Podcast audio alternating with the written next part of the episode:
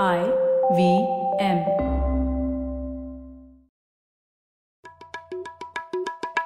भाई हम हिंदुस्तानियों को बतियाना बड़ा पसंद है। बंगाली में अड्डा, उड़िया में खोटी, कन्नड़ा में हरटे और हिंदी में पुलियाबाजी। इस कला के लिए हमारी हर भाषा में एक शब्द है। तो प्रणय और मैं तो अक्सर मिलकर पुलियाबाजी करते ही रहते हैं। हमने सोचा कि आपको भी इसमें शामिल कर लिया जाए। तो आइए प्रणय और सौरभ के साथ करते हैं पुलियाबाजी। हेलो सौरभ, कैसे हैं आप? बस प्रणय, मजे में तो नहीं कह सकते, पर अभी ठीक है। जैसे मैंने पिछली बार बोला, अभी दर्द इतना रहा कि दर्द का एहसास ही अब नहीं रहा। हाँ, तो ठीक है। अब इस दर्द के एक किसी स्पेशलाइज्ड एरिया में बात करते हैं, वो है हमारी अर्थव्यवस्था का दर्द, और उसमें क्या हालात चल रहे हैं उसको जानना मुझे लगता है बहुत जरूरी है। हाँ, सबसे ज्यादा दर्द तो मतलब बर्तन धोने के अलावा जो है वो आर्थिक ही है। हाँ तो ठीक है, उसी बारे में बात करने के लिए अभी वैसे हम लोगों ने आर्थिक इश्यूज पर थोड़ा बहुत बात की है, पर कभी भी कोई इकोनॉमिस्ट नहीं रहा हमारे साथ इस विषय पर बात करने के लिए कोविड आने के बाद। तो मैंने सोचा कि इस बार हमारे साथ कोई विशिष्ट इकोनॉमिस्ट हो तो बात बन जाएगी। बढ़िया बढ़िया, ठीक है। तो हमारे साथ इस बार ज्वाइन कर रहे हैं अजीत रानडे। अजीत सीनियर फेलो है तक्षशिला इंस्टीट्यूशन में और इकोनॉमिक इश्यूज पर बहुत सारे न्यूज़पेपर्स वगैरह में आर्टिकल्स लिखते हैं, और उनके आर्टिकल से मैंने बहुत कुछ सीखा है। तो हमने सोचा अजीत से ही हम समझे कि हमारी अर्थव्यवस्था कैसे पहुंची इस हालत में और आगे क्या किया जाए। तो अजीत, स्वागत है आपका पुलियाबाजी में। शुक्रिया प्रणय जी, और सौरभ जी आपको भी नमस्कार। तो अजीत, सबसे पहले तो हम वैसे इकोनॉमिक्स और कोविड वगैरह पे आने से पहले मैं आप ये जानना चाहता हूँ कि आप कैसे इकोनॉमिक्स में आ गए और इकोनॉमिस्ट बन गए। थोड़ा बैकग्राउंड दीजिए ना। आप क्या हमेशा से इकोनॉमिस्ट ही बनना चाहते थे?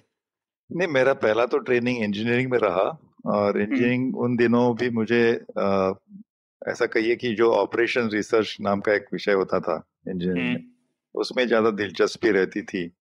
तो मैंने उसी तरफ थोड़ा ज़्यादा शिक्षा लेने की कोशिश की, और फिर उसके बाद मैंने MBA किया, जहाँ पे मैंने पहली बार अच्छा खासा इकोनॉमिक्स का पहला कोर्स किया। तो वो मुझे बहुत ही पसंद आया, बहुत इंटरेस्ट आया उसमें। और इकोनॉमिक्स एक ऐसा विषय है या शास्त्र कहिए कि एक एक्सट्रीम आप जाएं, एक और शायद applied math, operation research, statistics, ऐसे टाइप का माहौल रहता है, और दूसरा एक्सट्रीम जाएं तो वहाँ सोशियोलॉजी, पॉलिटिकल साइंस, एंथ्रोपोलॉजी, मतलब इसका जो विस्तार है, उसका जो रेंज है इकोनॉमिक्स का, वो बहुत ही चौड़ा है। इसलिए जिस एरिया में आप दिलचस्पी रखते हैं उस एरिया में आप ज़्यादा मतलब डीपर जा सकते हैं, गहराई से जा सकते हैं। तो मैंने शुरुआत में थोड़ा बहुत मैथमेटिकल या गेम थियरी उसकी शिक्षा ली, उसमें मेरी PhD की। लेकिन उसके बाद होते होते अभी मेन स्ट्रीम इकोनॉमिक्स या कहिए डेवलपमेंट इकोनॉमिक्स में भी ज़्यादातर, और कॉर्पोरेट इकोनॉमिक्स में मेरा ज़्यादातर एक्सपीरियंस रहा है।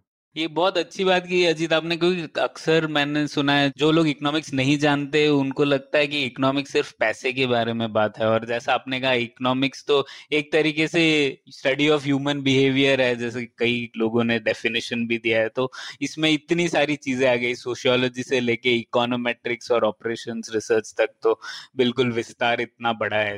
तो इसी बारे में थोड़ा और डीप डाइव करते हैं, और मुझे लगा कि हम लोग इस एपिसोड में भारतीय अर्थव्यवस्था को समझने की कोशिश करते हैं, और मैंने सोचा हम लोग 3 तरीके से जाएंगे। एक तो पहले हम लोग समझने की कोशिश करते हैं कि ये कोविड के पहले ही भारत की अर्थव्यवस्था की क्या हालत थी, क्या अच्छा था, क्या बुरा था।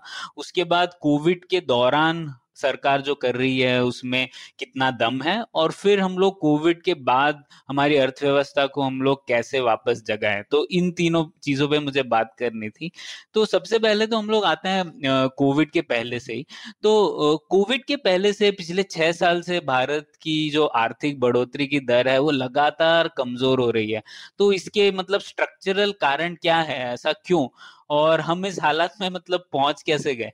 हाँ प्रणय, आपने बहुत सही कहा कि अगर हम देखें कि अर्थव्यवस्था की जो विकास की गति है, जिसे GDP ग्रोथ कहते हैं, इसका अगर 5 सालों से हम देखें, मतलब 2016-17 उस साल के बाद लगातार वो गति या जो ग्रोथ रेट है वो नीचे आ रहा था। मतलब 8%, फिर 7, फिर 6, फिर 5 और फिर 19-20 में तो अभी हम को डेटा आ गया है वो शायद 4 से भी कम है।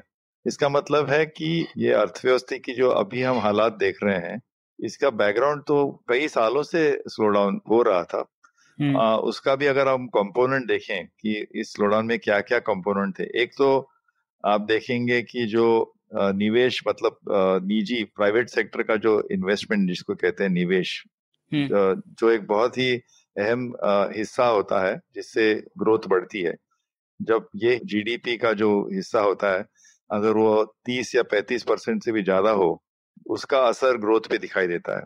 जब चीन 10% इस गति से ग्रो हो रहा था, उसकी बढ़ोतरी थी, तभी उनका निवेश का जो रेट था वो 50% तक चला गया था।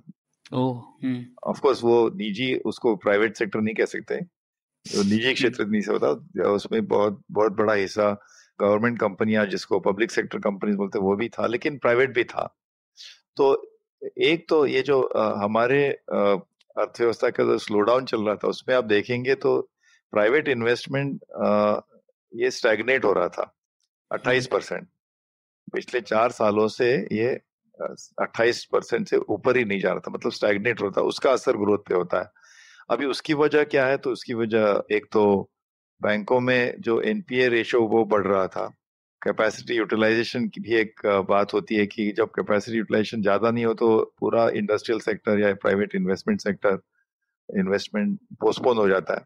तीसरा शायद कारण ये होगा कि हमारा जो एक्सचेंज रेट था वो शायद थोड़ा ज्यादा ही ओवर वैल्यूड था, मतलब रूपी ज्यादा स्ट्रांग था और उस वजह से शायद इम्पोर्ट का भी एक दबाव, इम्पोर्ट प्रेशर भी रहता है, तो जिसकी वजह से इंडस्ट्रियल निवेश देश में कम हो सकता है। तो कई कारण है उसके लिए। तो एक ये स्लोडाउन का एक कंपोनेंट है स्टैग्नेशन ऑफ इंडस्ट्रियल इन्वेस्टमेंट या प्राइवेट इन्वेस्टमेंट।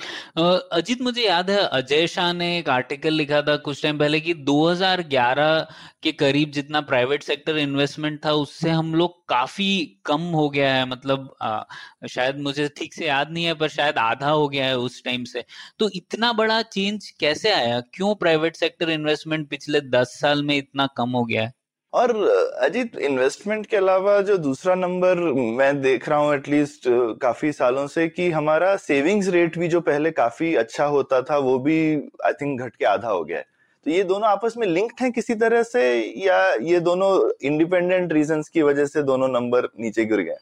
हाँ, जैसे मैं कह रहा था कि जीडीपी ग्रोथ जो बढ़ोतरी की जो गति है उसका एक बहुत बड़ा हिस्सा या बहुत बड़ा डिटर्मिनेंट कहिए, बहुत बड़ा कारण इस इन्वेस्टमेंट रेट, और वो अगर आपका 35 या 38% से घट के अगर 28 तक ही आ गया होगा तो इसका जरूर असर होता है। अभी उसके कारण आपने कहा कि सेविंग्स की वजह से हुआ या सेविंग्स घटने, ये थोड़ा सा मतलब इंडिपेंडेंट है मैं समझता हूँ, इन द सेंस कि जो देश का पूरा एग्रीगेट सेविंग्स होता है उसमें हाउस होल्ड सेविंग्स का कॉन्ट्रीब्यूशन रहता है और कॉर्पोरेट सेविंग्स का भी रहता है, और कॉर्पोरेट प्रॉफिटेबिलिटी कम होने की वजह से और कॉर्पोरेट इन्वेस्टमेंट ही कम हो रहा था तो कॉर्पोरेट सेविंग्स बहुत मतलब उसमें कटौती आई। जो पहले मैं समझता हूँ कि कुछ 8 या 10% होता था corporate savings as a proportion of national saving, तो वो 8 से घटकर शायद 4 या 2-3 बहुत कम हुआ। हाउस होल्ड सेविंग्स पे इतना असर नहीं हुआ है, मुझे लगता है कि हाउस होल्ड सेविंग्स कुछ 22% रहता है, वो शायद अभी 1-2% शायद उसमें घट गया होगा, लेकिन मेनली कॉर्पोरेट सेविंग बहुत नीचे आ गया था।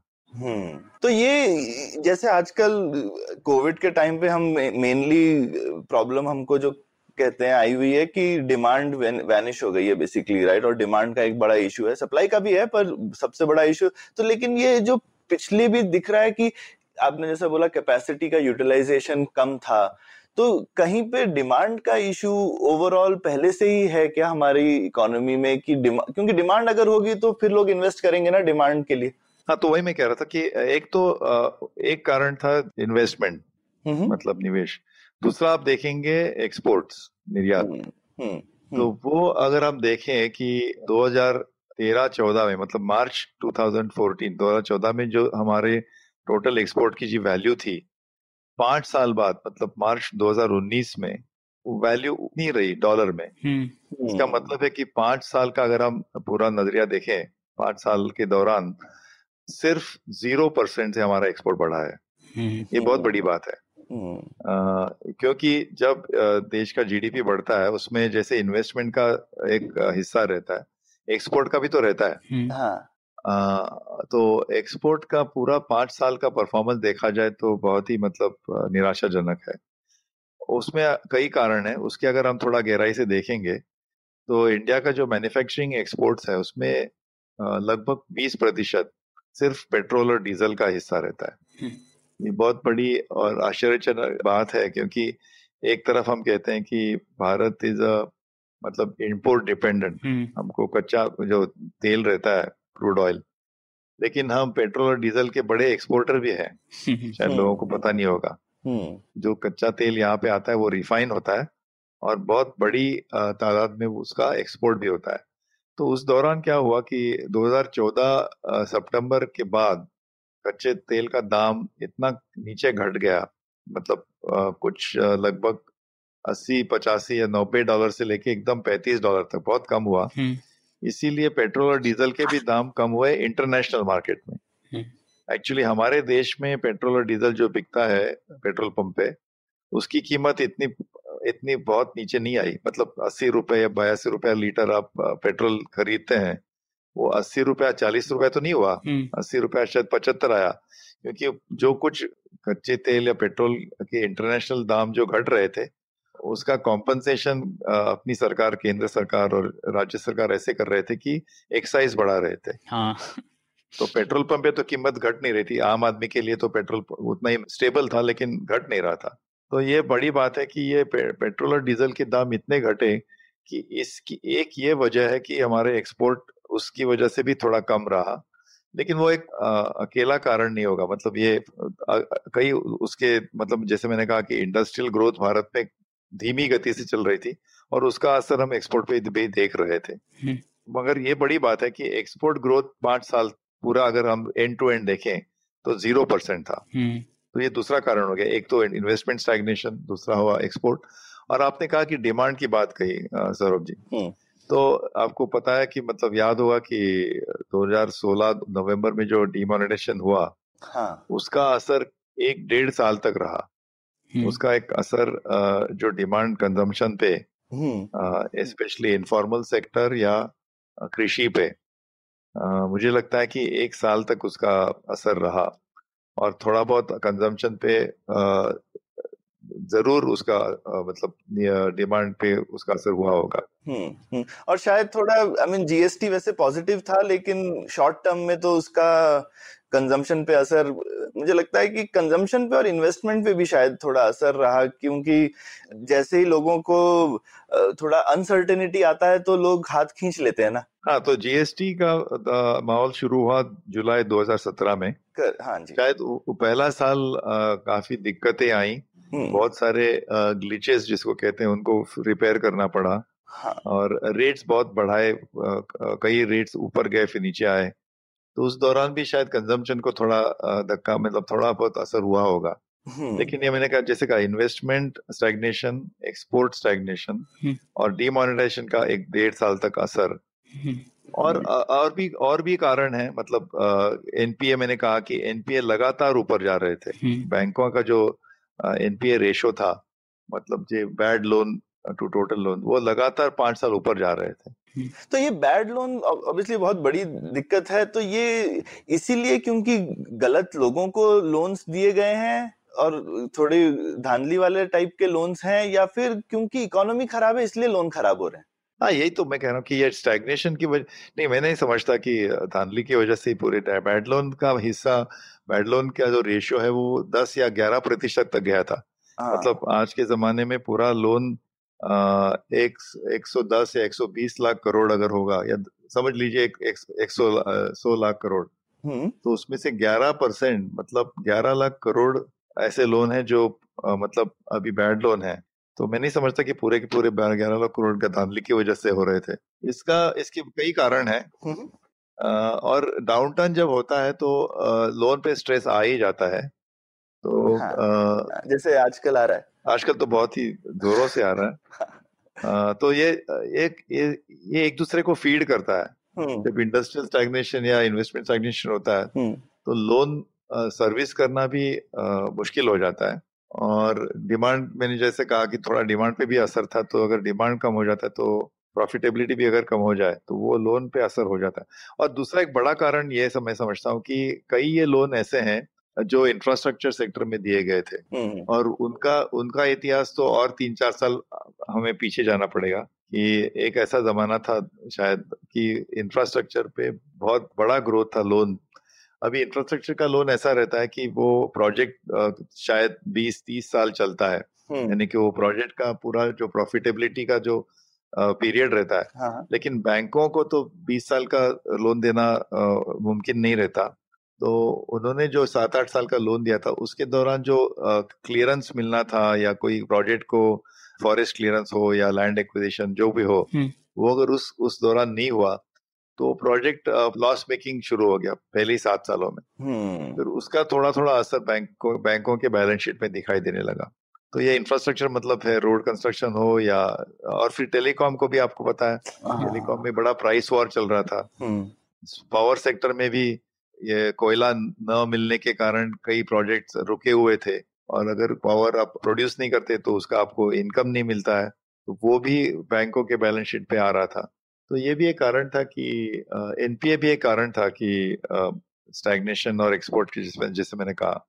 So demonetisation, investment stagnation, export और लगातार बैंकिंग का एनपीए रेशो बढ़ना, ये 3-4 ऐसे कारण हैं जो उसकी वजह से ये जीडीपी का ग्रोथ रेट नीचे आ रहा था। तो ये जब इतने सारे कारण एक साथ सुनाई देते मतलब तो ऐसा लग रहा है जैसे किस्मत फूटी हुई है हमारी, कुछ 7.5 लगी हुई है या फिर जैसे कभी कभी जो है दिखता है कि किस्मत फूटी होती है। जैसे 2008 के मतलब हमने एटलीस्ट अपने कार्यकाल में भी 2-3 क्राइसिस देखे, 2001 में हुआ था, 2008 में हुआ।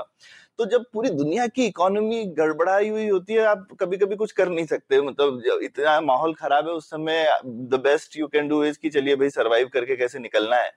लेकिन पिछले 6-7 साल में दुनिया की जीडीपी काफी ठीक ठाक ग्रो की और उसमें हमने खराब परफॉर्म किया, तो ये तो मतलब ऐसा डबल फूटी टाइप्स नहीं। एग्जैक्टली तो सर मैं समझता हूँ ये एक पूरी किस्मत की बात नहीं है। अच्छा। क्योंकि एक्चुअली अगर आप किस्मत की बात करें तो जब 2014 मई में नई सरकार जब आई तभी तेल की कीमत विदेशी बाजार में मैंने जैसे कहा $85 या $90 थी, मतलब बहुत बहुत ज्यादा थी। और 2-3 महीनों में ही सितंबर अक्टूबर में वो एकदम घट कर नीचे आ गई $35 तक।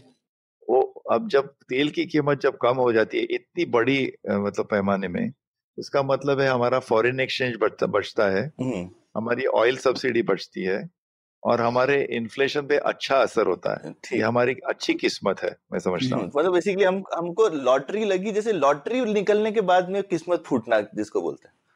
नहीं, ये लॉटरी तो बिल्कुल लगी, तो ये किस्मत हमारी अच्छी थी। ठीक। और तेल की कीमत जो घटी वो पूरी 2 साल तक रही, 2 या ढाई साल तक। इसका मतलब है कि ये लॉटरी सिर्फ 1-2 महीने के लिए नहीं लगी थी। हाँ। और इसका एक मतलब बड़ा, जैसे मैंने कहा, आपने कहा लॉटरी, तो एक्चुअली फिस्कल लॉटरी या फिस्कल बोनेंजा कहिए उसको, क्योंकि सरकार ने ऐसा किया कि जो तेल की कीमत इतनी घटी तो उन्हें पूरी की पूरा उन्होंने पेट्रोल पंप में उसको घटने नहीं दिया। मतलब जो लोग पेट्रोल डीजल खरीद रहे थे देश में वो तो 80 रुपए की वजह से 80 रुपए के मतलब इंस्टेड ऑफ 80 रुपए वो शायद 75 रुपए तक आया होगा। ठीक। मतलब एक बड़ा हिस्सा उसमें एक्साइज का रहा कि जितनी तेल की कीमत घट रही थी उतना एक्साइज बढ़ रहा था। मतलब एक ऐसा टाइम आया जो 1 लीटर पे शायद 20 रुपए एक्साइज था, 20-21 रुपए। तो इसका मतलब है कि उस 2 सालों में, 2 या ढाई सालों में केंद्र सरकार को कुल मिलाकर 11.5 या 12 लाख करोड़ रुपया एक्साइज में मिला, सिर्फ एक्साइज में, पेट्रोल और डीजल की एक्साइज पर। 10 लाख करोड़ की लॉटरी थी बेसिकली, 11 लाख और उसके ऊपर राज्य सरकार। तो इसका तो एक सवाल ऐसा होता है कि उस पैसा का क्या हुआ, वो पैसा कहाँ गया। वो पैसा अगर हम ज्यादा निवेश करते इन्वेस्टमेंट में या तो हम बैंकों में डालते तो एनपीए रेशो कम हो जाए, क्योंकि जब एनपीए रेशो बढ़ता है तो बैंकों को कैपिटल लगता है, इक्विटी कैपिटल, और 75% हमारे बैंक तो पूरे पब्लिक सेक्टर में है, तो उसका कैपिटल तो गवर्नमेंट से ही आएगा, सरकार से ही आएगा। तो शायद हमने रिकैपिटलाइजेशन बड़ी देरी सी की या कम की जितना चाहिए था। तो 11.5 लाख में से शायद हमने मुश्किल से 1.5-2 लाख करोड़ ही दिया होगा, वो भी थोड़ा देरी से। तो और जो फिर जो और कोई निवेश का, तो ये पैसा कहाँ गया? तो शायद ये स्वच्छ भारत में गया होगा, शायद बड़े सारे सोशल जो स्कीम्स थे उसमें गया होगा। इसका मुझे, मेरे पास पूरा उसका अकाउंटिंग नहीं है, लेकिन आप जो बोल रहे थे कि किस्मत फूटी थी, किस्मत ऐसी तरह मतलब थोड़ी बहुत किस्मत अच्छी भी थी हमारी जिसको हम कैपिटलाइज नहीं कर पाए शायद। या फिर इसने बेसिकली दूसरी चीज को कुशन कर दिया, तो हमने उसको इतनी प्रॉब्लम्स को उतना सीरियसली नहीं लिया, क्योंकि बाकी जगह पे टैक्स शायद कम भी हो रहा था, क्योंकि ना इन्वेस्टमेंट हो रहा है। अगर अगर सेल्स कम हो रहे हैं तो सरकार का बाकी रेवेन्यू मेरे ख्याल से, क्योंकि ओवरऑल सरकार का रेवेन्यू तो इतनी गति से बढ़ा नहीं जितना गति से एक्साइज रेवेन्यू पेट्रोल से बढ़ा, यानी बाकी जगह कम हो रहा होगा। हाँ, स्लोडाउन की वजह से टैक्स रेवेन्यू तो कम ही हो रहा था। हाँ। और आपने जैसे कहा जब जीएसटी आया, तब जीएसटी में जितना बढ़ना चाहिए था, जितनी उम्मीद थी उसके कंपेयर टू दैट, उसके बहुत ही कम हुआ। और एक मैं इस यहाँ पे जिक्र करना चाहता हूँ, मैंने जैसे एक्सपोर्ट की बात की, उसमें क्या हो रहा था कि एक तो हमारा जो एक्सचेंज रेट था, रूपी वैल्यू, वो थोड़ा ज्यादा ही मतलब स्ट्रांग था, तो उसका असर हो रहा था एक्सपोर्ट पे, एक्सपोर्ट वाले कर नहीं पा रहे थे। दूसरी बात ये थी कि जब जीएसटी आया तो एक्सपोर्टर्स पे जीएसटी लगा था जो उनको रिफंड मिलता है, लेकिन रिफंड मिलने में कभी कभी 6 महीना 9 महीना बहुत डिले हो रहा था। और उसका ऊपर जो उसकी जो कॉस्ट रहती है, इंटरेस्ट कॉस्ट, वो भी उन्हीं पे थोपी जा रही थी। तो वो भी एक कारण हुआ कि एक्सपोर्ट स्टैग्नेट हो रहे थे। बिल्कुल। तो एक तरफ हमारी लॉटरी लगी थी एक्साइज की, और दूसरी तरफ ये सब बाकी दिक्कतें आ रही थी। तो थोड़ा सा बैलेंस करना। और अक्सर वैसे लॉटरी विनर का श्राप बोलते ही हैं, जिससे जब लॉटरी लगती है ना तो उसके बाद में लोगों का भला यूजुअली पर्सनली नहीं होता, लेकिन एट देश के लेवल पे ऐसा नहीं होना चाहिए था। तो ये थोड़ा मिसमैनेजमेंट की तरफ इंडिकेशन करता है। तो अजीत, आपने बोला रिकैपिटलाइजेशन ऑफ बैंक्स थोड़ा लेट हुआ, पर रिकैपिटलाइजेशन काफी है क्या? मतलब अगर पब्लिक सेक्टर बैंक की गवर्नेंस ही नहीं चेंज होगी, अगर वो वैसे ही इंसेंटिव्स के साथ ऑपरेट करेंगे, तो उनको कितना भी पैसा डालिए फिर भी उसका नतीजा नेगेटिव ही होगा ना। हाँ प्रणय, ये भी सही बात है कि सिर्फ रिकैपिटलाइजेशन से हमारे बैंक के बैंकिंग क्षेत्र में जो प्रॉब्लम्स हैं वो सिर्फ रिकैपिटलाइजेशन से नहीं होगा। आपको शायद पता होगा, वो इन्होंने हमारे वो जो चीफ इकोनॉमिक एडवाइजर थे अरविंद सुब्रमण्यम, उन्होंने वो 4 R's बताए थे कि रिकॉग्निशन, शायद वो मैं भूल गया, रिकॉग्निशन, रिकैपिटलाइजेशन, रिफॉर्म, ऐसे कुछ 4 R थे। तो उसमें recapitalisation is only 1 out of 4। आप बोल रहे हैं वो सही बात है कि आपको गवर्नेंस रिफॉर्म भी होना चाहिए। और ये जो बैंकों में जो मैंने कहा कि जो एनपीए रेशियो बढ़ रहे थे, इसका एक कारण तो शायद वो था कि थोड़ा इंफ्रास्ट्रक्चर लोन होगा शायद पहले से, फिर डाउनटर्न था, लेकिन जो गवर्नेंस का भी एक वो भी एक बड़ा उसका मतलब कारण था कि जब तक वो रिफॉर्म नहीं होगा तब तक बैंकों में लगातार ये आते रहेंगे ये प्रॉब्लम्स। बैंकिंग में मेरे को एक चीज लगती है अजीत, आपका इसमें क्या विचार है, मैं पूछना चाहता हूँ कि मुझे तो लगता है बैंकिंग में कॉम्पिटिशन, मतलब काफी साल से मैं भी बिजनेस कर रहा हूँ, मतलब हमेशा लगता है जैसे एज ए कंज्यूमर आप बैंक के पीछे भाग रहे हैं, बैंक को तो आपकी कोई परवाह रहती नहीं है। एटलीस्ट अगर आप बिजनेस चला रहे हैं, जो कंज्यूमर लोगों के पीछे तो बैंक फोन कर करके उनकी जान खाते रहते हैं ना, पर अगर आप बिजनेस चला रहे हैं तो बैंक जो है आपके आधे बाल तो बैंक ले लेता है, ठीक है। तो लेकिन हमारा काफी सोल्यूशन इसमें है कि बैंकों को कंसोलिडेट करें, हाँ, उनका साइज हमको और बड़ा करना है। तो इससे तो हम कंपटीशन और कम कर रहे हैं मार्केट में बजाय बढ़ाने के। तो नए बैंक आ नहीं रहे, जबकि आरबीआई ने तो अभी वैसे काफी आसान कर दिया है, नए मतलब मुश्किल ही है, पहले से आसान कर दिया मेरे को बोलना चाहिए। तो नए बैंक खुल भी सकते हैं इंडिया में, पर खुल नहीं रहे हैं। तो ये क्या चक्कर है कि जहाँ कंपटीशन कम है हम और कम कर रहे हैं, तो उससे तो बैंक सुधरेंगे नहीं ना। सौरभ जी, पहला फैक्ट ये है कि 75% बैंकिंग पब्लिक सेक्टर में है, मतलब ये सरकारी है। और उसमें एक सरकारी बैंकों को जो कहते हैं कि बैंक अफसर रहते हैं, वो जब लोन करते हैं, मतलब लोन का डिसीजन देते हैं, तो हमेशा उनको एक डर रहता है कि अगर लोन रीपे नहीं हो, बैड लोन हो गया, तो उनके ऊपर इंक्वायरी होगी।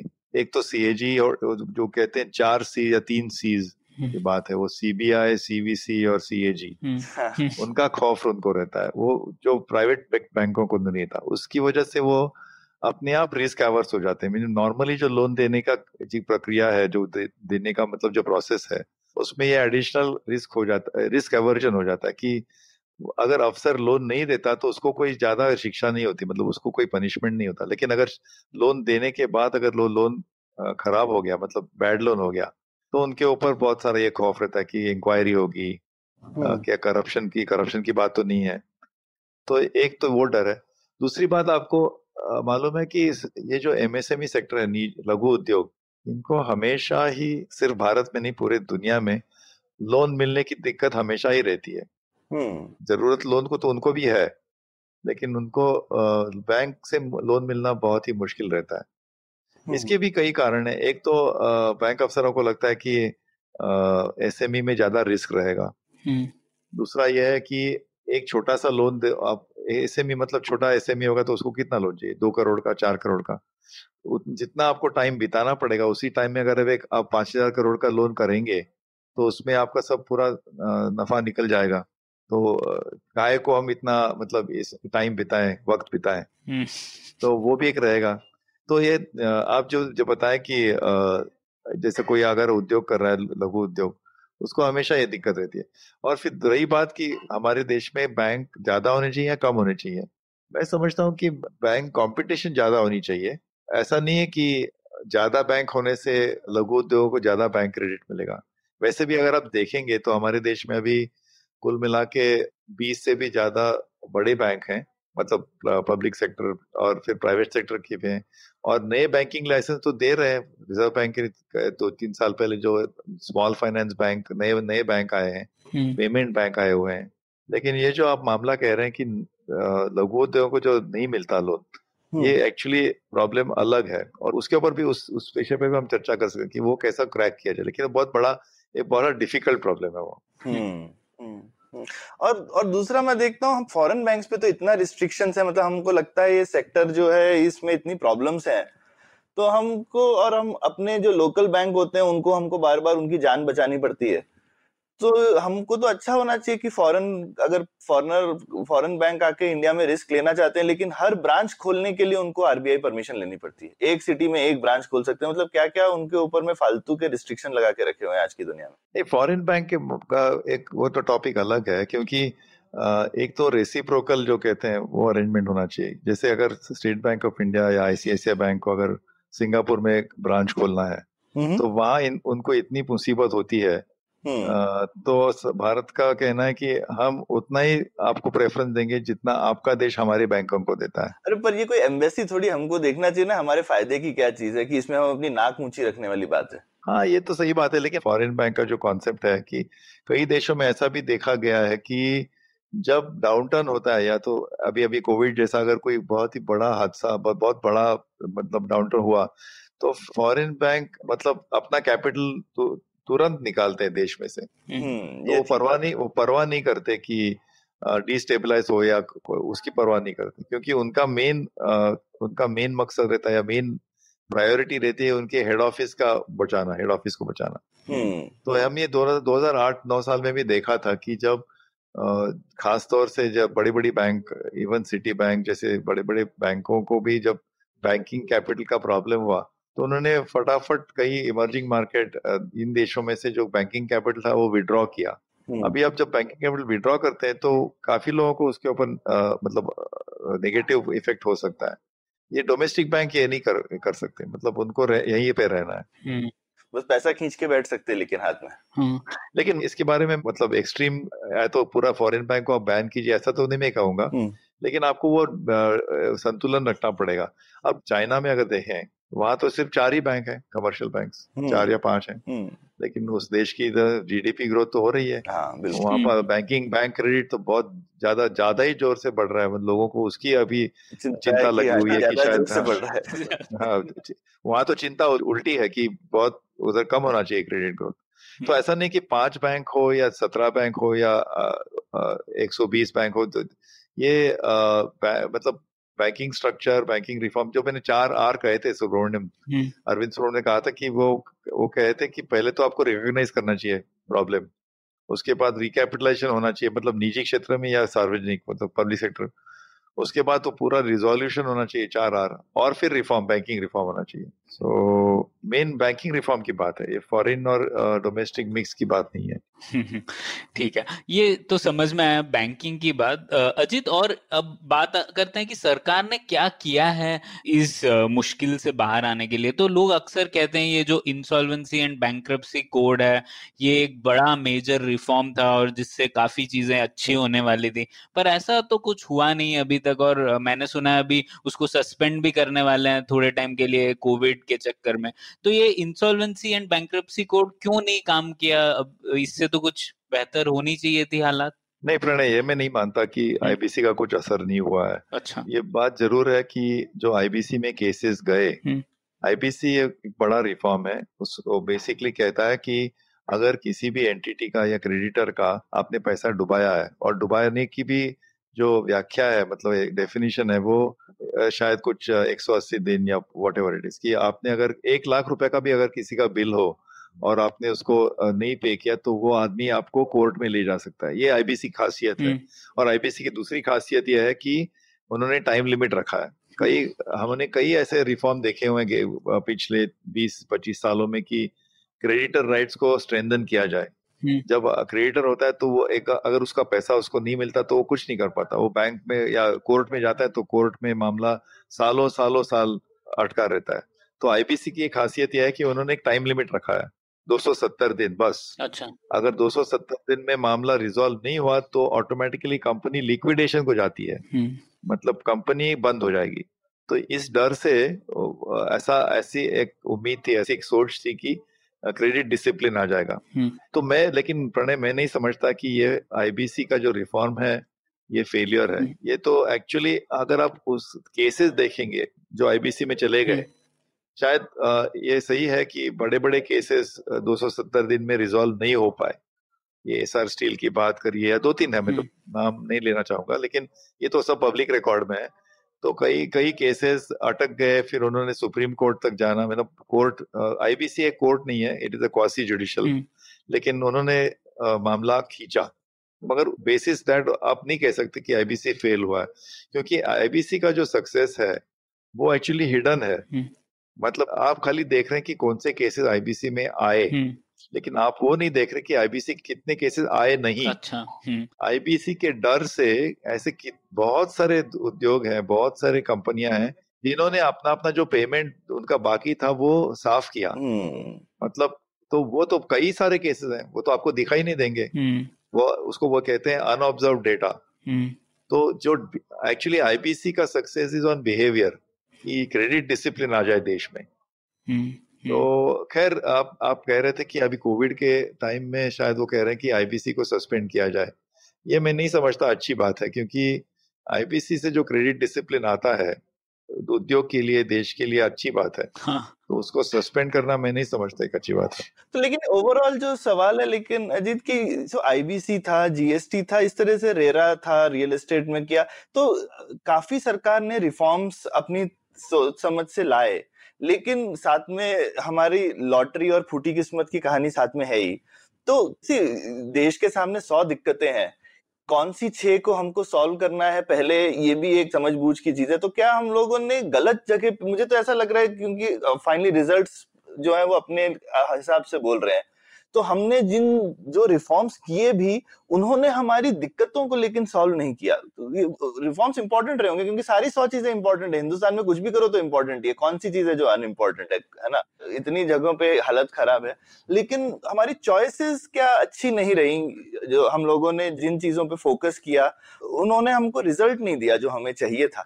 नहीं सौरभ, ये बात सही है कि आप कह रहे हैं कि उस 5 साल के दौरान दुनिया में तो जीडीपी ग्रो हो रहा था। हाँ। दुनिया में एक्सपोर्ट, ये अगर आप कोरिया देखें, वियतनाम देखें, इन देशों से भी एक्सपोर्ट तो ग्रो हो रहा था, तो ऐसी क्या बात है कि भारत से नहीं हो रहा था। तो ये बात सही बात है, और इसके लिए हमें इकोनॉमिक मिसमैनेजमेंट या इकोनॉमिक मैनेजमेंट पे गौर करना पड़ेगा।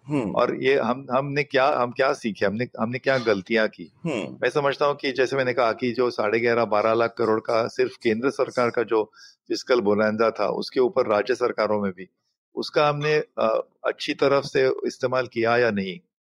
दूसरी बात की हमने जो ईज ऑफ डूइंग बिजनेस की बड़ी बात की, हमारा दुनिया में रैंक था 142, वो हम एकदम ऊपर चढ़ गए, शायद अभी हमारा रैंक है 63 या मतलब बहुत हमारा रैंक ऊपर चला गया। लेकिन ऑन द ग्राउंड रियलिटी क्या सही माने में बदली है?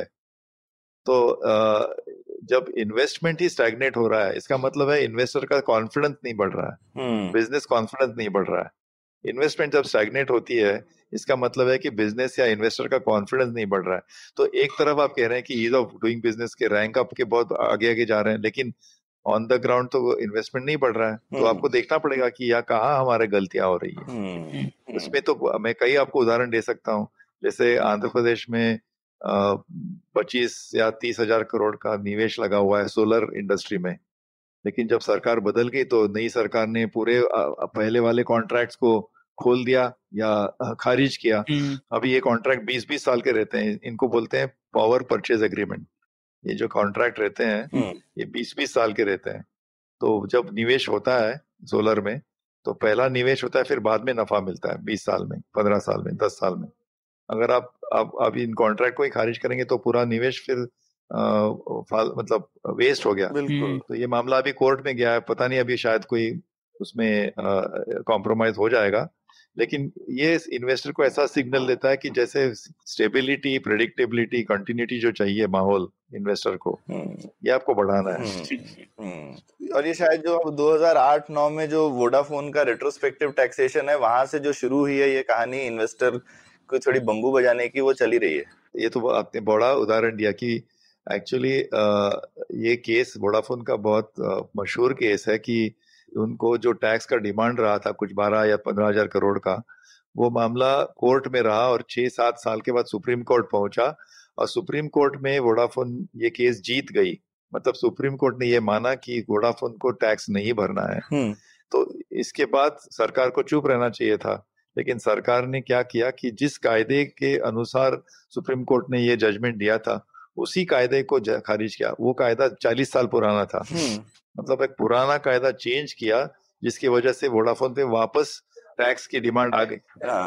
बेसिकली टैक्स की जगह ये हफ्ता वसूली जैसा है। नहीं, लेकिन आप समझ लीजिए कि इसी केस पे ये विरोधी पक्ष जो है उन्होंने एक नया टर्म यूज करने शुरू किया, उसको कहते हैं टैक्स टेररिज्म।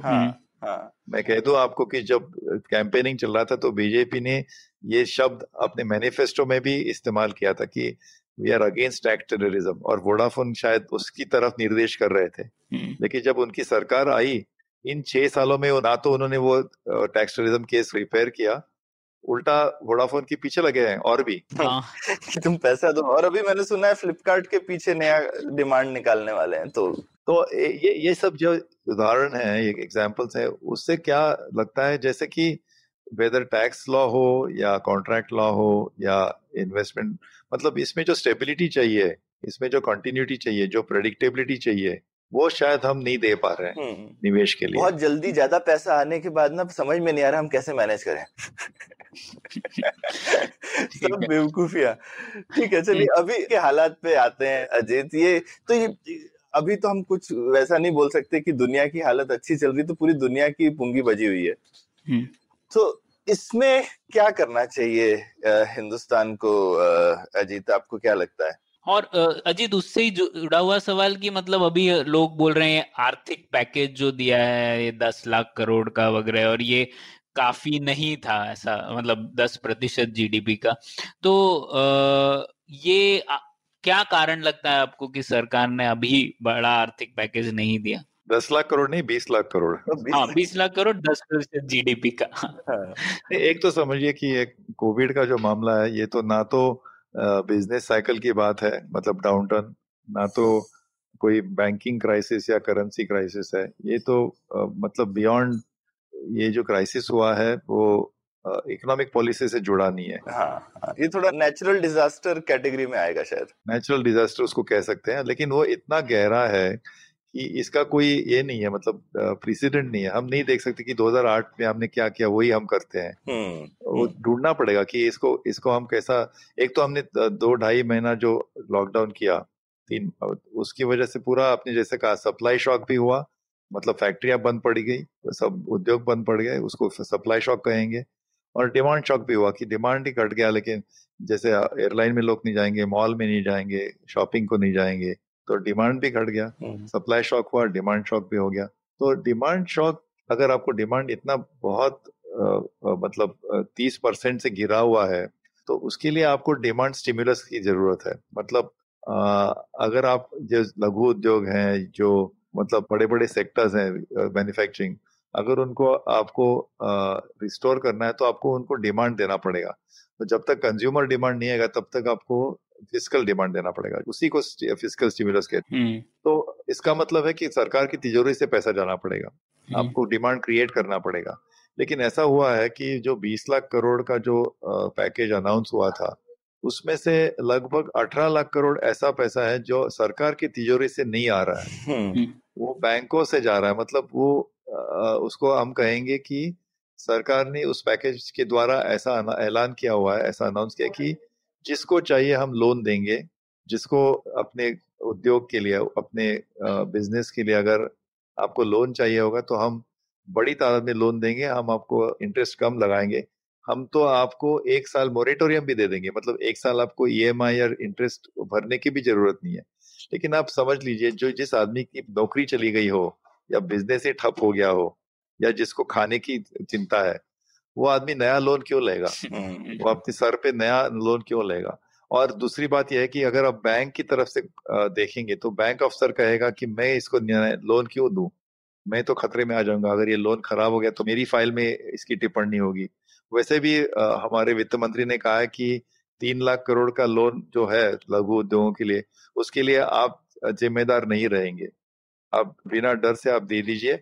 लेकिन ये कहने की बात है, मैं इसको कहता हूँ कि आप घोड़े को अगर पानी पिलाना चाहते हैं तो घोड़े को आप नदी के मतलब वहां तक ले जा सकते हैं, लेकिन जैसे बोलते हैं ना, you can not make the horse drink water. घोड़े को अगर पानी पीना तो खुद ही पिएगा। जैसे तो बैंकों को आप बहुत सारा प्रेशर कर सकते हैं कि आप लोन दो, लेकिन ये तो लोन मेला तो नहीं है, तो बैंकों को अपने बैलेंस शीट पे ही बताना है। तो मेरा कहने का मकसद यह है कि 18 लाख करोड़ का जो पैकेज है, 20 में से 18 लाख करोड़ ऐसा ही है कि लिक्विडिटी, लोन, क्रेडिट इसके स्वरूप में दिया गया हुआ है। और सिर्फ 2 लाख करोड़ ऐसा है जो डायरेक्टली तिजोरी से निकला है, बट वो भी अगर आप देखेंगे, वो उसमें से बड़ा हिस्सा 40-50 हज़ार करोड़ तो सिर्फ इसमें है। गेहूं, चावल जो ग्रामीण लोगों को दिया गया हुआ है, या तो फिर PM किसान जो एक योजना है उसको और बढ़ाया हुआ है, महिलाओं को के बैंक अकाउंट में पैसा डाला गया है। इससे मैं नहीं समझता उसमें थोड़ा असर हुआ है, लोगों को थोड़ी राहत मिली है, लेकिन जो फिस्कल स्टिमुलस की जरूरत है, आपको मैं 2-3 उदाहरण दूं जिसकी बहुत जरूरत है। हमारे MSME मंत्री ने खुद कहा है कि लघु उद्योगों का जो पेएबल है, जो सरकार को पेंडिंग बिल है, वो 5 लाख करोड़ का है। उनका कहना है कि कई ऐसे सारे उद्योग हैं, मैं समझता हूँ उसमें लघु नहीं बड़े उद्योग भी होंगे, शायद L&T कंपनी भी होगी, जिनको सरकार का पेमेंट बाकी है और वो कुल मिला के 5 लाख करोड़ है। अगर वो पेमेंट करेंगे उसको मैं फिस्कल स्टिमुलस कहूंगा। और जबकि वो भी स्टिमुलस नहीं है, क्योंकि वो तो पैसा पहले ही अकाउंटेड होगा ना देने के लिए। बिल्कुल बिल्कुल, लेकिन वो देना है। हाँ, देना तो है। वो तिजोरी से निकलेगा। हाँ, वो बैंक से नहीं आएगा, वो सरकार को अपनी तिजोरी से देना पड़ेगा। हाँ, लेकिन वो जगह अगर पेमेंट आप क्लियर करेंगे तो शायद इन कंपनियों को अपने एम्प्लॉयज, अपने कर्मचारियों को उनको तनख्वाह दे पाएंगे, बाकी पेमेंट कर पाएंगे, उद्योग को आगे बढ़ाएंगे। अगर ये पेमेंट ही थका हुआ है, मतलब बाकी है, तो उससे उनका थोड़ा मतलब अभी ठप हो गया था। दूसरा उदाहरण मैं दे दूं आपको, हर साल इनकम टैक्स का रिफंड दिया जाता है, 1 या 2 लाख करोड़ रिफंड होता है, लेकिन रिफंड मिलते मिलते सितंबर, अक्टूबर, दिसंबर शायद बहुत डिले हो जाता है। मैं समझता हूँ कि इस सरकार ने तुरंत रिफंड देना चाहिए सबको, इसी महीने, मतलब जून महीने में ही। अगर आप अभी देंगे तो उसका कुछ फायदा होगा। तीसरा उदाहरण है कि कई लोगों को जीएसटी का भी रिफंड बाकी है और कई लोगों को इनपुट टैक्स क्रेडिट। क्या होता है कि जब आप कोई सेल करते हैं किसी आप अपने कस्टमर को, बड़े कस्टमर को, तो कस्टमर से पैसा बाद में आता है, 2-3 महीने लगते हैं कभी कभी, लेकिन जीएसटी तो आपको तुरंत भरना पड़ता है और उसमें जो इनपुट टैक्स क्रेडिट रहता है वो आपको रिफंड मिलने में बहुत देरी लग जाती है। तो मैं समझता हूँ कि आपको इनपुट टैक्स क्रेडिट भी तुरंत रिफंड देना चाहिए। ये सब उदाहरण ऐसे हैं कि जिससे फिस्कल स्टिमुलस सही माने में इकोनॉमी में आएगा। और चौथा मैं एक उदाहरण दे दूं, वो तो सबको मालूम है कि जो बड़े बड़े प्रोजेक्ट्स हैं, रोड कंस्ट्रक्शन वाले या एयरपोर्ट वाले या जो इंफ्रास्ट्रक्चर जिसे हम कहते हैं, उसको आप एक्सेलरेट करिए, उसको आप उसकी गति बढ़ाइए, वो भी एक फिस्कल स्टिमुलस रहेगा। लेकिन क्या हो रहा है कि शायद सरकार एक दुविधा में है क्योंकि सरकार की तिजोरी में पैसा कम है। That is the problem.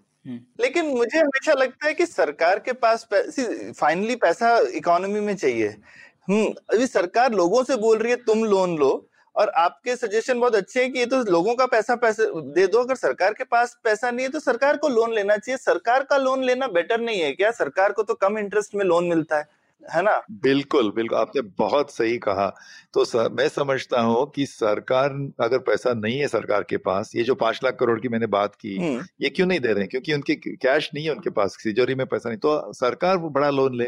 और सरकार तो डायरेक्टली रिजर्व बैंक से ले सकता है, मैं समझता हूँ 3 या 4% में। हाँ, हम लोगों को तो 15% में लोन मिलता है, सरकार को 4% में मिलता है, 5% में मिलता है। और दूसरा, सरकार तो खुद पैसा भी छाप सकती है। हाँ, हाँ, और अगर जरूरत पड़े तो बिल्कुल तो इसका। लेकिन वो कहते हैं कि अगर हमने सरकार का लोन बढ़ाया तो उनकी डेफिसिट बढ़ेगी और फिर उनको डर रहता है कि रेटिंग एजेंसी से कैसे बचें। उन्होंने ऑलरेडी झटका लगा दिया आपको? नहीं, वो नहीं, मैं समझता वो झटका नहीं था। जो मूडीज का जो एक डाउनग्रेड हुआ था, वो एक्चुअली उन्होंने 1.5 साल पहले जो अपग्रेड किया था वही गलत था मेरे ख्याल से। क्योंकि जो देखिए 3 बड़े बड़े रेटिंग एजेंसीज हैं, S&P है, मूडीज है और फिच है। तो S&P और फिच का जो रेटिंग था वो तो वही का वही रहा था, लेकिन पता नहीं मूडीज के मन में क्या मूड आया, उन्होंने वो बढ़ा दिया। तो वो अभी समझ गए कि वो बढ़ाना ही गलत था, तो उन्होंने उसको रोल बैक कर लिया, रोल बैक किया, और अभी तीनों की रेटिंग सेम है। और मैं ऐसा भी समझता हूँ कि इंडिया को खतरा इतना नहीं है कि रेटिंग और भी डाउनग्रेड हो जाए, क्योंकि हमारा जो डेट है, गवर्नमेंट का जो डेट है, जो आप बोल रहे हैं ना कि गवर्नमेंट को ही लोन लेना चाहिए, वो पूरा का पूरा रुपयों में है, मतलब अंदरूनी है। हम डॉलर में नहीं डेट लेते। ठीक ठीक, तो हमारे पास ऐसा कोई एक्सटर्नल शॉक वाला रिस्क तो हम नहीं ले रहे हैं। बिल्कुल नहीं ले रहे हैं। तो ये मुझे तो लगता लेना चाहिए। सरकार इतना बैंकों पे प्रेशर डाल रही है, तुम दो, इतना हाई ट्रांजैक्शन कॉस्ट है, इंटरेस्ट बर्डन कंट्री के ऊपर ऑलरेडी बढ़ेगा। ये इतना सिंपल सा, आपके सारे सजेशन बहुत अच्छे हैं अजीत, की उसमें कोई नया खर्चा एक्चुअली है नहीं, नया खर्चा नहीं है। आपने बेसिकली, हाँ, आपने सिर्फ ग्रीस ऑयल बढ़ा दिया इकोनॉमी में एक तरह से। और मैं और एक आपको 2-3 सजेशन दूं। एक तो इनकम टैक्स रिफंड की बात मैंने कही। अगर चलो मान लो कि पहला पैसा नहीं है, लोगों, सरकार की तिजोरी में पैसा नहीं है, तो आप एक नया इंस्ट्रूमेंट तैयार कीजिए जिसको कहेंगे रिफंड सर्टिफिकेट। तो इनकम टैक्स रिफंड का एक सर्टिफिकेट दीजिए लोगों को, जो सर्टिफिकेट लोग इस्तेमाल कर पाएंगे। अगर आपको अभी 15 जून को आपको एडवांस टैक्स भरना है या कई गवर्नमेंट के ड्यूज भरने हैं, तो उसी सर्टिफिकेट को लेके आप इस्तेमाल कीजिए, तो आपका कैश बचेगा। लेकिन रिफंड सर्टिफिकेट, जीएसटी रिफंड है, तो आपके पास पैसा नहीं, तो रिफंड सर्टिफिकेट दीजिए। वो certificate will be use like cash. बिल्कुल बिल्कुल। अभी तो काफी ऑड रहता है कि सरकार, आईटी डिपार्टमेंट को आपका पैसा देना रहता है और दूसरी तरफ वो कहेगी लेकिन नया टैक्स भी भरते रहो साथ में। बिल्कुल बिल्कुल, है ना, कम से कम ऑफसेट तो कर दो। पर अजीत, आपको लगता है सरकार इतना क्रेडिट रेटिंग एजेंसियों के बारे में चिंता करती है? क्योंकि मैं, सरकारें ऐसी तो नहीं है भारत में कि एकदम फिस्कल डेफिसिट और फिस्कल कंजर्वेटिव रहते हैं। अगर खर्चा करना है तो वो बोरो तो कर ही लेते हैं। हम 25% तो इंटरेस्ट ही दे रहे हैं, मतलब अपने यूनियन गवर्नमेंट के बजट में सबसे बड़ा कंपोनेंट तो पिछले लोन्स का इंटरेस्ट ही है। तो ये क्या चक्कर है कि क्रेडिट रेटिंग से इतना डर गई है सरकार की कुछ भी एक्शन नहीं लेना चाह रही? या पुराने, मैं भी मानता हूँ कि क्रेडिट रेटिंग को इतना डरना नहीं चाहिए, क्योंकि जैसे मैंने कहा कि एक तो आपका लोन पूरा का पूरा अंदरूनी है, जिसको कहते हैं left pocket to right pocket. मतलब आप जब पैसा बाजार से उठाते हैं तो भारत के लोगों से पैसा लेते हैं और उसी पैसे को खर्चा करते हैं। मतलब आप जो लोन ले रहे हैं बैंकों से ले रहे हैं या रिजर्व बैंक से ले रहे हैं, वो भारत के लोगों का ही पैसा है ना अल्टीमेटली। हाँ। और अगर आप लोन लेते हैं और शायद 5 साल बाद या 10 साल बाद अगर आप रीपे करेंगे, इसका मतलब है कि उस 10 साल के बाद जो टैक्स का बोझा होगा वो अगले पीढ़ी पे होगा। लेकिन हमारी देश की डेमोग्राफी ऐसी है कि हमारी अगली पीढ़ी या जो आने वाली पीढ़ी है वो तो यंग रहने वाली है, उसमें ज्यादा टैक्स पेयर रहेंगे, उसमें ज्यादा फॉर्मल सेक्टर होगा। तो पर कैपिटा अगर हम टैक्स बर्डन देखेंगे वो आने वाली पीढ़ी पे, वो इतना तो बढ़ने वाला नहीं है। तो ये जो ये रेटिंग एजेंसी का जो खौफ रहता है, ये मुझे लगता है ये गलत है, क्योंकि हमारा जो डेट सस्टेनेबिलिटी अल्टीमेटली क्या है कि वो देखते हैं रेटिंग एजेंसी की इनका जो डेट है सरकार के ऊपर जो बोझा है डेट का, ये सस्टेनेबल है या नहीं। लेकिन मैं समझता हूँ कि आप देखिए जापान जैसे देश में डेट टू जीडीपी रेशियो 350% है, 350%। आप देखिए सारे यूरोप में एक भी ऐसा देश नहीं जिसका 100% के नीचे डेट टू जीडीपी रेशियो है। हमारे देश में डेट टू जीडीपी रेशियो 80% है। तो आप 80% में ऐसा क्यों कह रहे हैं कि डेट इज नॉट सस्टेनेबल? हाँ। इसलिए मैं समझता हूँ कि ये इनका थोड़ा सा इनका जो डर है वो थोड़ा गलत है। हाँ। तो और अजीत, इससे जुड़ा हुआ आपने एक बहुत अच्छा आर्टिकल भी लिखा था जिसमें आपने और विजय केलकर जी ने एक जो सॉल्यूशन बताया था कि सरकारी कंपनियों के शेयर गिरवी रखने से भी कुछ पैसा जुटा सकती है। तो इस सॉल्यूशन के बारे में कुछ बताइए ना, ये क्या कर सकता है? हाँ, ये और एक तरीका है। अगर आपको डायरेक्ट लोन नहीं लेना है तो आपके पास जो संपत्ति है, मतलब कोलैटरल जिसको हम कहेंगे, पूरे पब्लिक सेक्टर कंपनियों में जो सरकार का जो शेयर है उसकी वैल्यू आज के मतलब स्टॉक मार्केट गिरा हुआ है तो भी उसकी वैल्यू कुछ 11 या 12 लाख करोड़ है। तो वो आप पूरा गिरवी रखिए आरबीआई के पास, और उसके अगेंस्ट आप एक 5 लाख करोड़ का लोन लीजिए 5 साल के लिए, और उस लोन को हम रिपो लोन कहेंगे।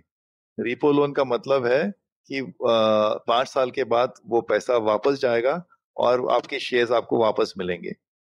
और इस ट्रांजैक्शन से क्या होगा कि एक तो कहीं भी और कहीं डिस्टर्बेंस नहीं होगा, और इसको रेटिंग एजेंसी भी मान जाएगी कि ये अगेंस्ट कोलैटरल है।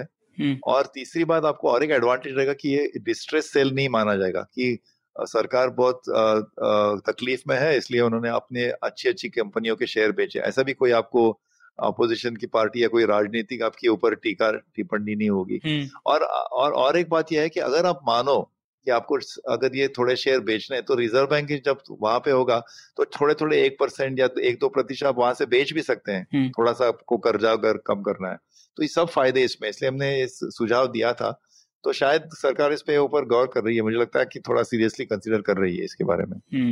ठीक, तो इधर I mean, अभी की चीज तो हमने डिस्कस करी। अजीत, तो कभी कभी कहते हैं कि I mean, प्रॉब्लम आती है तो उसमें हमको अपॉर्चुनिटी भी देखनी चाहिए, और अभी पूरी दुनिया में प्रॉब्लम आई है तो शायद अपॉर्चुनिटी ढूंढने के और तरीके भी होंगे। तो ये पोस्ट कोविड I mean, हमको सिर्फ करंट दिक्कत में ही दिमाग लगा के रखें तो फिर आगे की कैसे सोचेंगे? तो आगे की क्या सोच रखनी चाहिए हमें? ये जो इतनी सारी प्रॉब्लम आई है इसमें कुछ हम अपॉर्चुनिटी भी छुपी है क्या? क्या कर सकते हैं हम?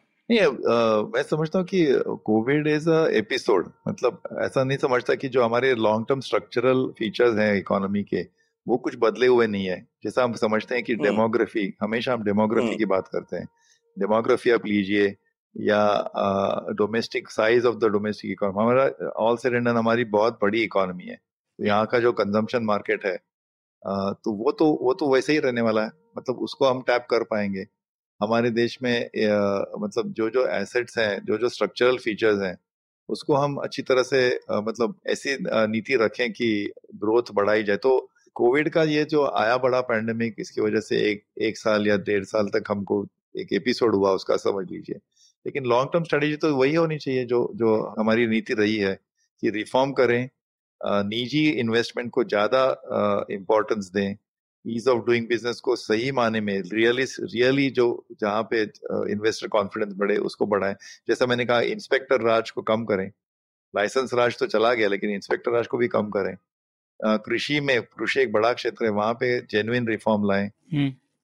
और अभी तो कोविड की वजह से तो डिजिटल इकोनॉमी या हेल्थ केयर को तो बहुत बड़ी एक गति मिली है, हेल्थ केयर डिजिटल तो ठीक है अजीत, अब एक आखिरी सवाल मुझे पूछना था और ये थोड़ा जियो इकोनॉमिक्स मतलब भारत के दूसरे देशों के रिश्तों से रिलेटेड है। तो इस स्थिति में आपको क्या लगता है आर्थिक रूप से चीन और अमेरिका की तरफ भारत का क्या रवैया होना चाहिए? क्योंकि जैसे अभी हम सुन रहे हैं ये आत्मनिर्भर और ये सब नैरेटिव बनाया जा रहा है, तो इन दोनों देशों के बीच हमारा आर्थिक रूप से क्या रवैया होना चाहिए? एक तो मैं समझता हूँ कि भारत और चीन का रिश्ता और भारत और अमेरिका का रिश्ता ये बहुत बेहतर है कंपेयर टू चीन और अमेरिका का रिश्ता। हाँ। इससे हमको फायदा उठाना है। दूसरी बात यह है कि भारत और चीन एक दूसरे के पड़ोसी हैं, ये तो फैक्ट कभी चेंज नहीं होगा, तो पड़ोसियों से हमारा रिश्ता तो अच्छा ही रहना चाहिए। तीसरी बात यह है कि भारत और चीन का जो ट्रेड मतलब trade and commerce and investment relationship जो है, ट्रेड कर लीजिए, ये पिछले 20 सालों में इतनी गति से बढ़ा हुआ है, सबसे ज्यादा शायद ग्रोथ रेट रहा है इसका। ऑफ कोर्स इसमें ऐसा हुआ है कि चीन की जो इंपोर्ट इंडिया में वो बहुत ज्यादा बढ़ी और इंडिया की इंपोर्ट नहीं बढ़ पाई, लेकिन ये इकोनॉमिक रिलेशनशिप जो है ट्रेड इन्वेस्टमेंट एंड कॉमर्स, इसको हमको मुझे लगता है कि इसके ऊपर ज्यादा स्ट्रेस देना चाहिए और हमारा एक्सपोर्ट चीन को कैसा बढ़े इसके ऊपर भी हमको फोकस करना चाहिए। पिछले 3 सालों से और इस साल भी नवंबर में हर साल अभी चीन एक बड़ा इंपोर्ट एक्सपो करता है। उन्होंने ऐसा ऐलान किया है कि कुछ आगे वाले 5 या 6 सालों में 12 to 15 ट्रिलियन डॉलर्स का वो इम्पोर्ट करेंगे। अच्छा। वैसी उनकी प्रतिज्ञा है, समझ लीजिए।